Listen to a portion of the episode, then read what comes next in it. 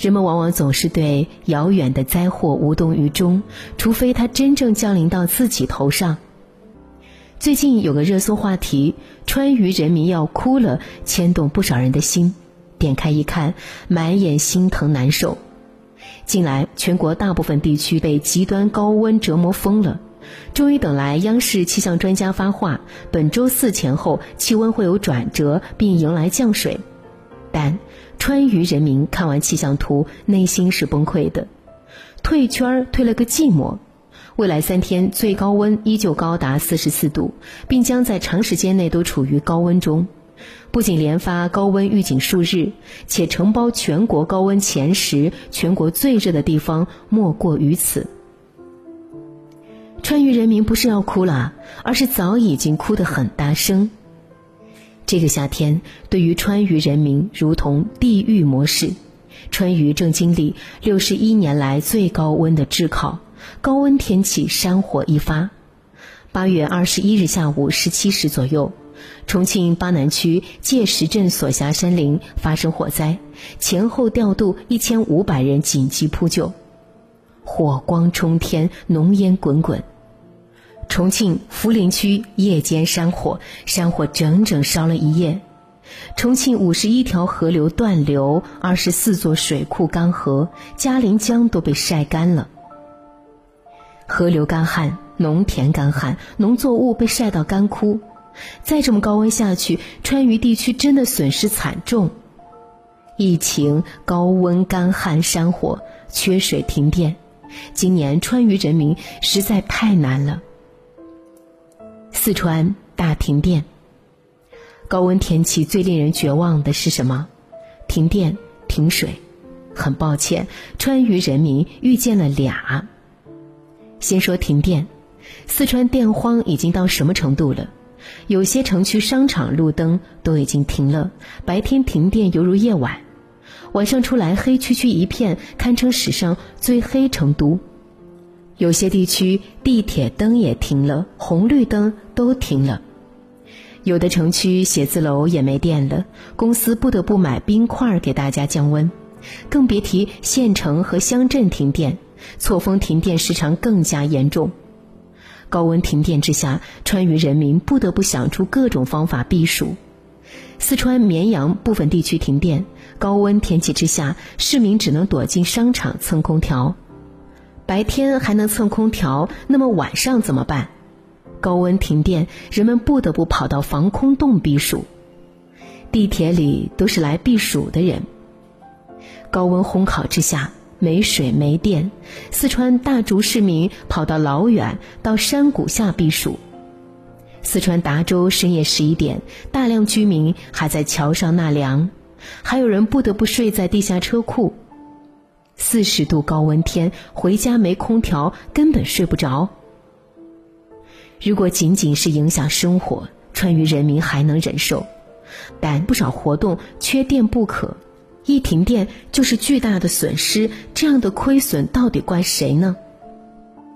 四川一养殖户，高温加停电，导致养殖场里的肉鸡忍受不了高温，大面积死亡。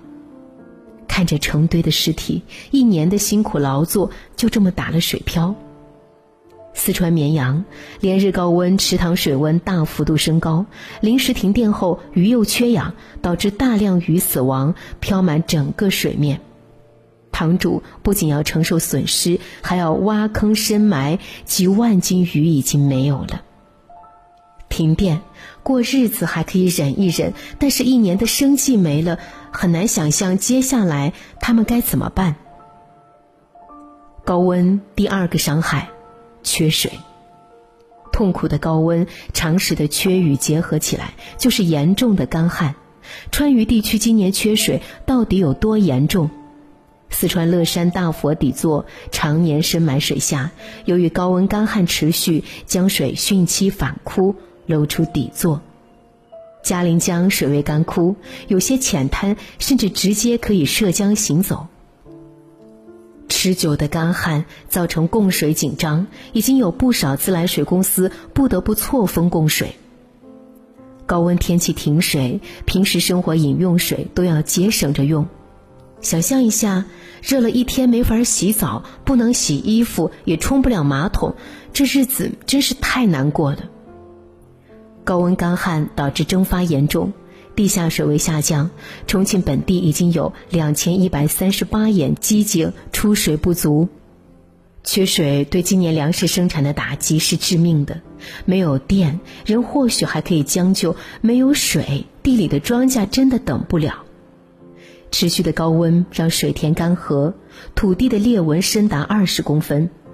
这样的生长的水稻，要么干枯而死，要么结出空壳。果农家的果园果实马上就到成熟期，却等不到一场雨，再加上高温烘烤，作物几乎全部枯死。还在生长的葡萄直接被晒成葡萄干。虽然收成不好，有位农民伯伯冒着四十三度高温采收玉米，但筐里的玉米几乎没有一颗是完好饱满的。看着就心酸。普通人的生活真的太难了，高温干旱，受难的是他们；缺水缺电，受苦的还是他们。很多人疑问：川渝发电站这么多，怎么还会缺电这么严重？要知道，四川百分之八十的电力供应来源于水电。据数据显示，今年四川平均降水量比常年减少百分之五十一，江河湖泊来水量也少了两到五成。水利发电工程可用总蓄水量仅十二亿立方米，比往年少了近四十亿立方米。水都没有了，还拿什么发电呢？这是电力供应紧张的原因之一。其二是四川是西电东送的电力支持大省。水力发电的电能在省内省外有固定的分配，所以虽然四川是供电大省，但并不是优先本地。尽管电力紧张，但依旧要按照合约保证东部地区用电，所以才有以上川渝人民停电停水、勒紧裤腰带过日子的情况。为了保障居民用电，四川也积极推行让电于民政策。企业主动避风，将生产活动排到半夜凌晨这种低谷时段，或放高温假，或者让大家居家办公。商场、地铁、写字楼关闭了广告牌、景观灯、长明灯等，整个社会开始了低能耗运转。为了保障电力需求，最大的火力发电厂也正在拓展电煤供应，满足人们生活用电需求。现在的四川真的很不容易，因为每一度电都是省出来的。川渝地区现在急需一场大雨，退去炎热的高烧。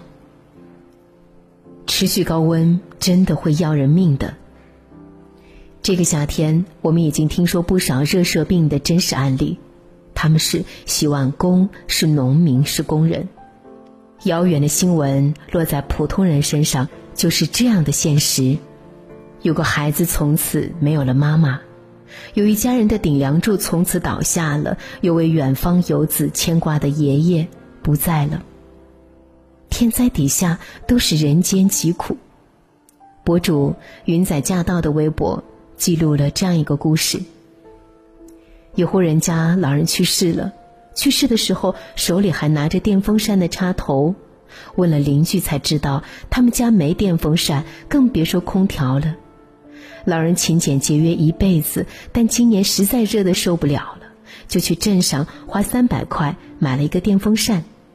四十多度的天气，一个人将电风扇扛回家，但是回去也没有电，电风扇也不能用，热了一下午，人就没了。在这条微博下面，全是一个个普通人的真实悲剧。如果天气没有那么热，如果能有电，说不定这些老年人还能够挨过这个夏天。虽然其他地区要保发展，要用电，但是川渝地区的人们也要生活。缺水缺电是天灾，也是现实。但遇到困难，应是所有人共同面对，共同承担。今年夏天，川渝地区的人们真的承担了太多，但我却说不出歌功颂德的话。歌颂他们的舍己为人，因为每次歌颂背后都是普通人真实的痛苦与委屈。只希望川渝地区的人们能够尽快供水供电，恢复正常生活。我们也在此发出呼吁：没有供水紧张的地区，希望大家开始节水节电。也许以后每年我们都会进入资源紧张的时期。不要以为这是不值得做的小事，勿以善小而不为，勿以恶小而为之。积少成多，也能让很多人免受到很多生活的苦。也许，你正浪费的水，正是别人的求而不得。你这浪费的电是别人拼命省出来的资源。这个夏天，川渝人，你们辛苦了。